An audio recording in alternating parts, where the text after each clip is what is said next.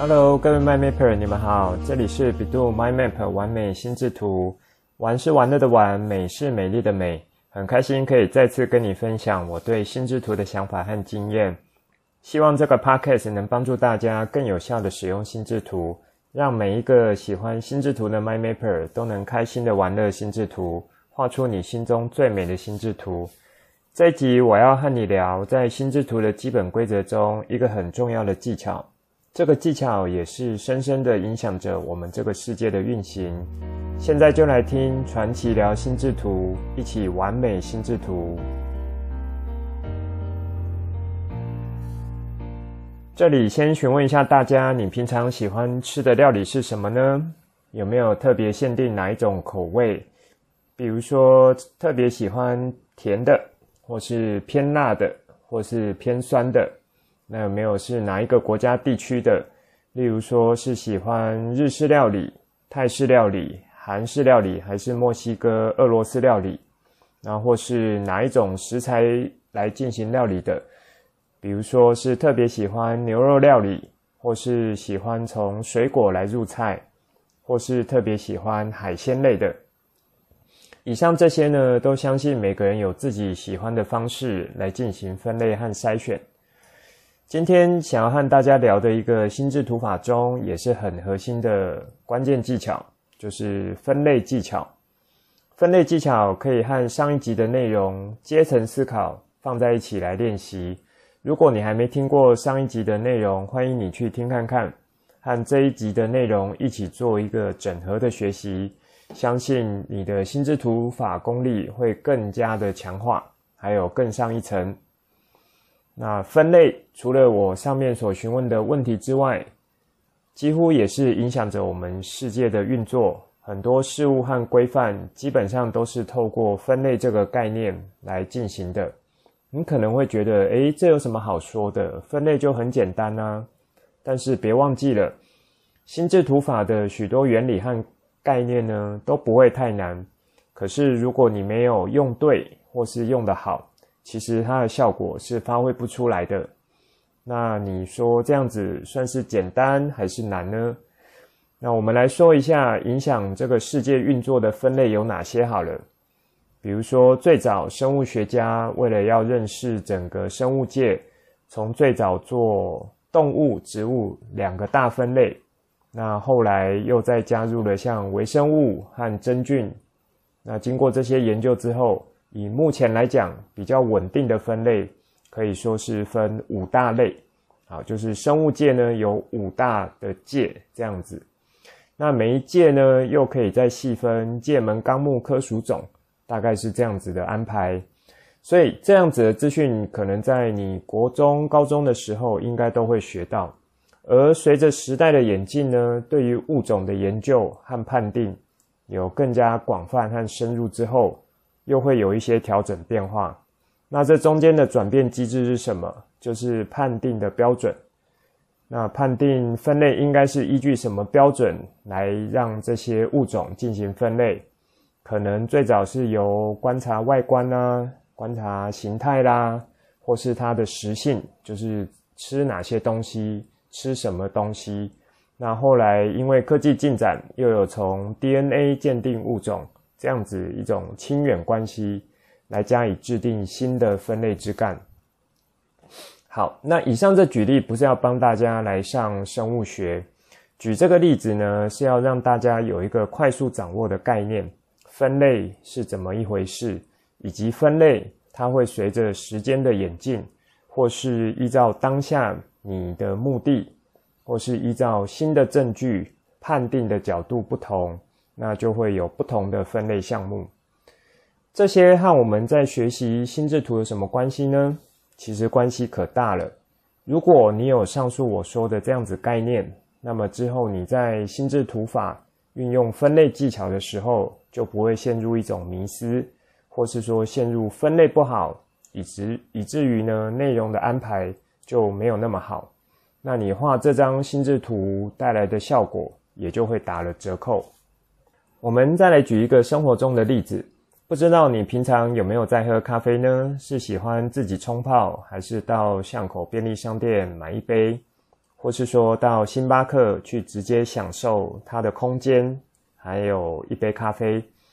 那如果你是咖啡迷的话，不知道会不会对咖啡的品相和分类有一些研究呢？我印象在我小时候，应该也有二三十年前了。那时候喝咖啡算是蛮高级的一件事情。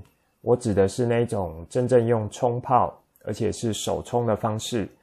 早期比较流行的是一种叫虹吸式的这样子煮咖啡的方式，它大概就是有上下两个组件，然后底下呢会点着酒精灯，然后是有滤纸的。那你的热水倒进去之后，如果好一点的技巧，可能还要用湿毛巾很快的加速它冷却。那这样子的一种冲泡方式，在当时算是蛮高级的一种冲泡咖啡的方式。而在当时呢，分的咖啡种类可能就是蓝山咖啡、曼特宁咖啡或巴西咖啡。那后来还有做混搭，像是曼巴这样子的一个风味出现。还有一些比较特殊或少量的，像是麝香猫咖啡等等的。一般人要喝的咖啡是什么呢？在那时候，可能就是所谓三合一这样子的一种冲泡包了。那三合一就是混着奶精的东西，或是当时小时候很流很流行，那到现在还是持续有的，像博朗咖啡罐这样子的一个咖啡，可能就是一般人会很常喝的。所以在小时候，以我来说，最早接触咖啡那一种是甜甜又苦苦，然后有着奶香。其实长大才知道，这其实就是奶精，对身体不会太好。那这些大概就是我最早对咖啡的记忆了。那么进展到现在，你觉得在台湾咖啡的分类可以怎么来呈现呢？例如说，用烘焙程度。从比较初期的深焙、中焙和浅焙这三种，那后来又加入了中深焙、中浅焙，那后续又会创造一些新的名词，像是黄金烘焙、白金烘焙或是黑金烘焙等等的。如果我是用咖啡豆来分，可能又可以分这个是单品豆，就是只用单一产区，然后一杯咖啡所有都是用单一的豆种。那或是说，一般作为美式和拿铁是用混豆，那这个可能就是用啊、咖啡师他用他自己个人的这个技术去混出适合的风味。那再来，如果要用处理法的话，可能又会分水洗、日晒、蜜处理，更细致的就会再加入像半水洗这样子的一种分类方法。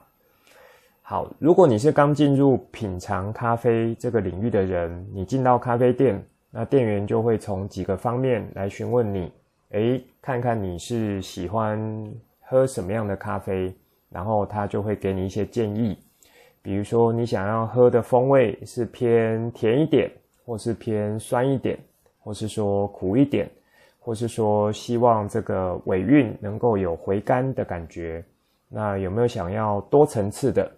还是说是相对单纯的，或是说要偏水果这种明亮的口感，还是说要像巧克力，或是说带一点杏仁或凤梨啊、或是蜂蜜这样子的口感。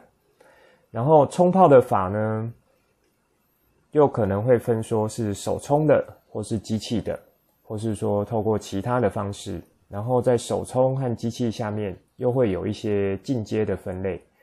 这些一连串下来，可能就会让你有一点目不暇给。我的天哪，怎么现在要喝一杯稍微讲究一点的咖啡，有这么多要考虑的？那其实你有没有想过，这样子分类的目的是为什么呢？其实是为了要让让你更了解一杯咖啡它是由哪些元素所组成的，或是说它这样子一个事物目前所在的位置在哪里。那这个位置呢，是不是有符合你心中所想要的？想象一下，从最源头咖啡树种，好，可能树种就有分是现代种，或是呃古咖啡树种，或是说是经过比较人工培育的，或是野生种，然后就开始分叉。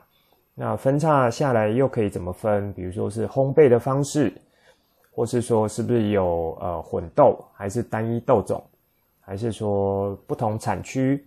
然后一路下来，在冲泡方式又可以有一些区分，风味也有一些区分，口感等等的。那你想象一下，这样子一路的分下来，是不是它可以形成一个树状的结构？这其实就是心智图的一种样态。如果原本你想要的这杯咖啡尝起来不符合你的味道，诶，其实你就可以循着这种这一种一连串下来的脉络。看看你还想要哪一种分类的项目，然后再去找到符合你的口味来进行尝试。接下来，请你将咖啡的这个例子呢，拿来套用和想象一下其他方面，包含你学习或是生活中的事物，比如说想要认识新的领域，或是想要学习的新科目。如果有人也帮你整理好一个很好的结构，分类清楚，你是不是会相对的？觉得诶，学这样子的东西蛮快的，蛮清楚的，蛮有效率的。就是我现在学的东西哦，原来是这个位置，这个概念原来是在这个位置。那和它相关的有什么？前后的概念是什么？那更上位阶的概念是什么？或是说延伸出来更下方的概念是什么？当你的学习有这样子一个架构或是树状结构的样态出来的时候，其实你在学习上是会相对有效率和清楚以及快速的。怎么说呢？因为学习的步骤和流程有几个，那我们可以简化成三个步骤。第一步就是把新的资讯放进脑袋，也可以说是输入的阶段。第二步是把这些资讯储存起来，或像是在脑袋中找个适合它的抽屉放起来。也可以说是储存资料资讯的阶段。第三步呢，就是把这些资讯提取出来，就像是把东西从抽屉拿出来。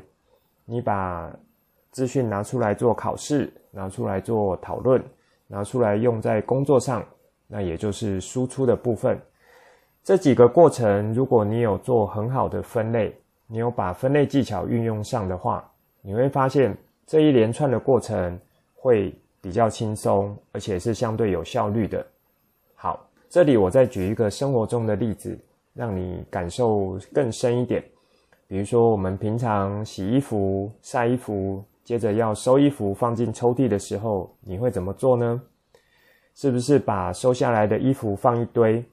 那你是从左边开始啊，一件一件开始塞进抽屉，塞满第一个就塞第二个，还是说你会先简单的？分类一下，比如说分有一堆是衣服，然后另外一堆是裤子，那另外一堆是袜子。接下来又把衣服那一堆再简单分一下，可能是外衣、内衣，或是长袖、短袖，那或是说是要休闲的时候穿，还是正式的时候穿。裤子那一堆呢，可能又可以分是长裤、短裤，或是运动裤。正式时候穿的西装裤，那应该是要折起来，还是要吊起来？袜子也是一样，可能就分运动的时候穿，还是工作时候穿，种种类似这样子的一种呃过程。那先这样子初步分类好，然后再依序把这些分类好的这些衣服、裤子呢放进抽屉里。你有没有想过，我们为什么会做这样子的动作？来，请你一起想一下。好，那有没有想到呢？对，就是我先做好分类，依照不同的使用场合或是身体部位，都把它放进抽屉的时候，下次我要使用的时候，是不是可以很快的，我就直接打开我想要，比如说是衣服或裤子的那一个抽屉，就可以很快找到我的东西，不会有找不到或是慌乱的时候。为什么会这样？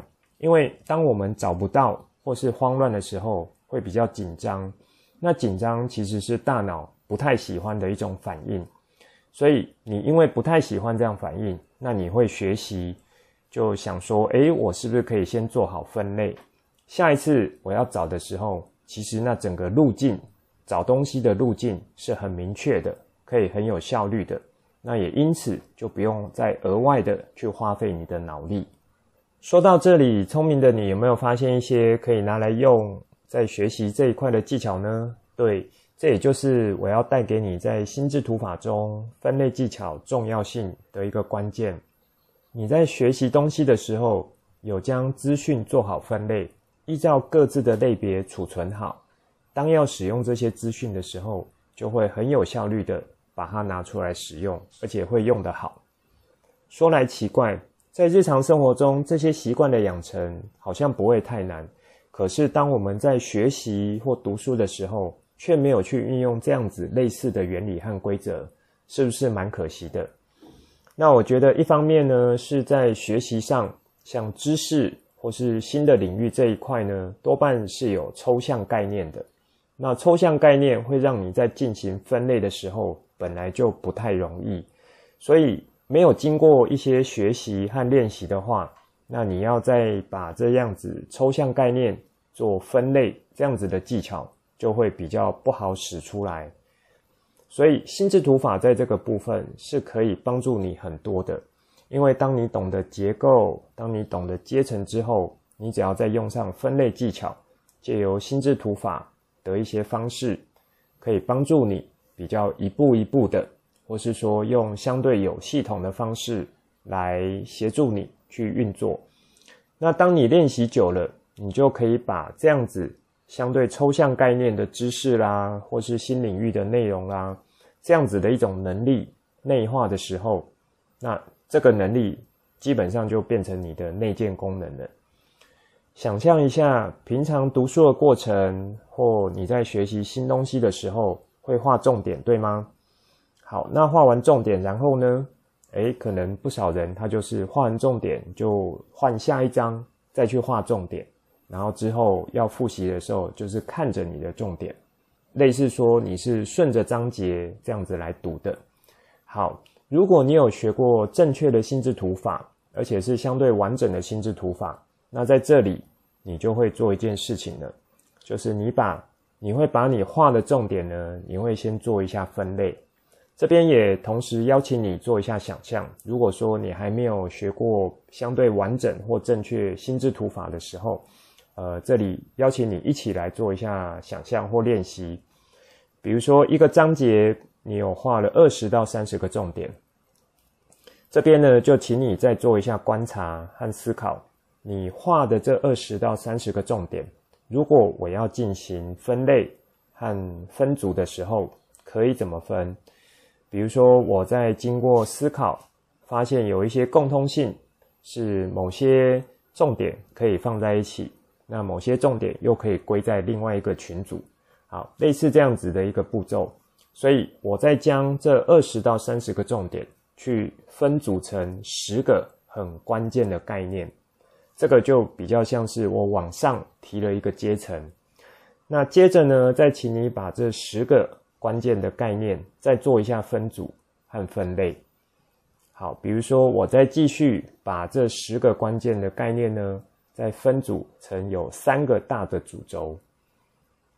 那这样子下来呢，你就会发现这样子一个章节其实最重要的就是这三个主轴。那在三个主轴之下，有十个关键的概念。好，那这十个关键概念，可能第一第一个主轴是三个概念，第二个主轴是四个，第三个主轴是三个，这都没有关系。那接下来在十个关键概念底下，你又分出来，把你刚刚二十到三十个重点划分在这十个关键概念底下。说到这里，你有没有发现，当这样子整理一遍之后，下次我要进行这个章节的复习，其实在我的脑袋中会很有脉络和结构。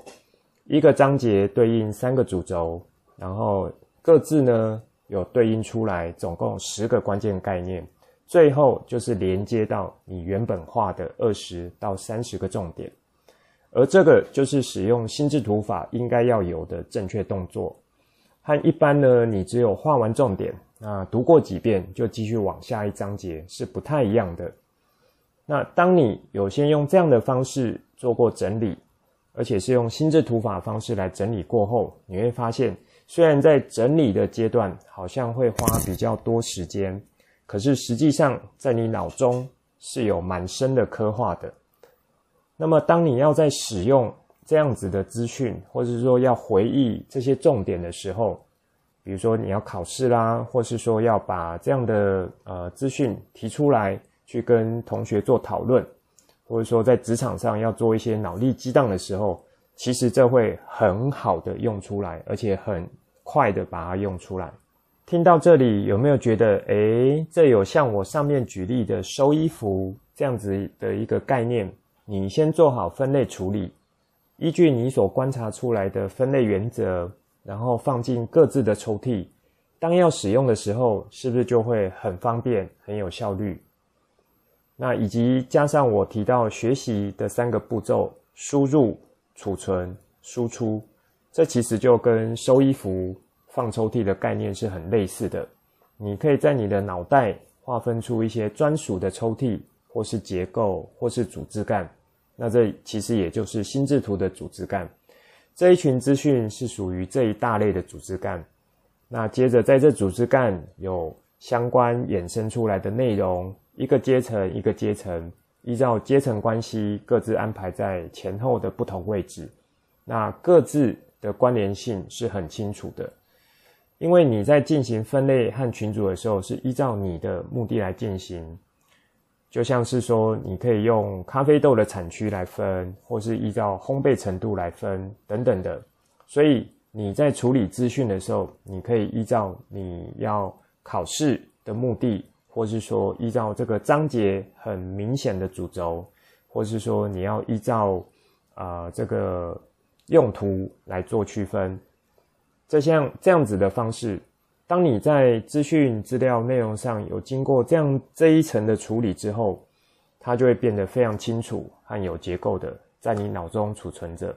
所以当你要使用它的时候呢，就会非常的快和非常的有效，你也会觉得很轻松。在这里呢，我补充一个角度：为什么我们在使用经过分类和处理过的资讯会觉得相对好用呢？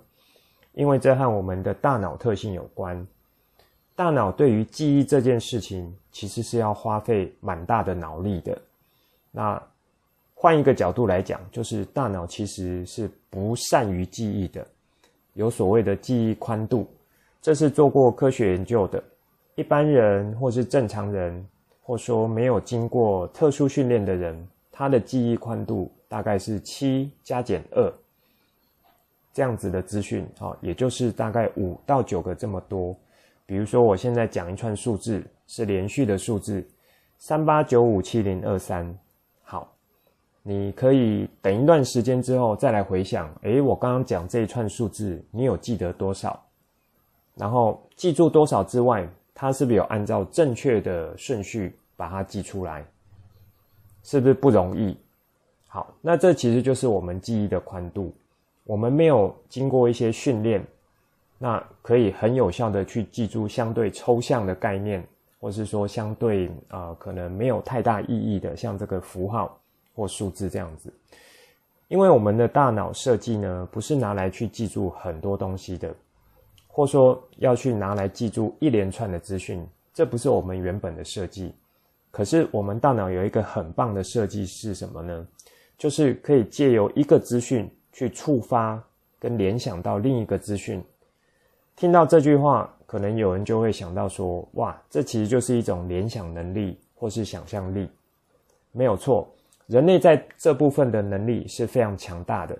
因此，爱因斯坦才有一句名言：“想象力比知识更重要。”那他也有说过另外一句话：“人类的想象力，它的威力其实是比原子弹的威力还要大的。”好。回到记忆宽度这个话题，因为我们的记忆宽度不大，所以当经过一个好的分类整理资料，每一个阶层的分类数量大致是落在三到六个的时候，诶，那你有没有联想到一件事情呢？就是你在理解上就会相对的容易，或是说要把原本复杂或很多的东西、很多的资讯。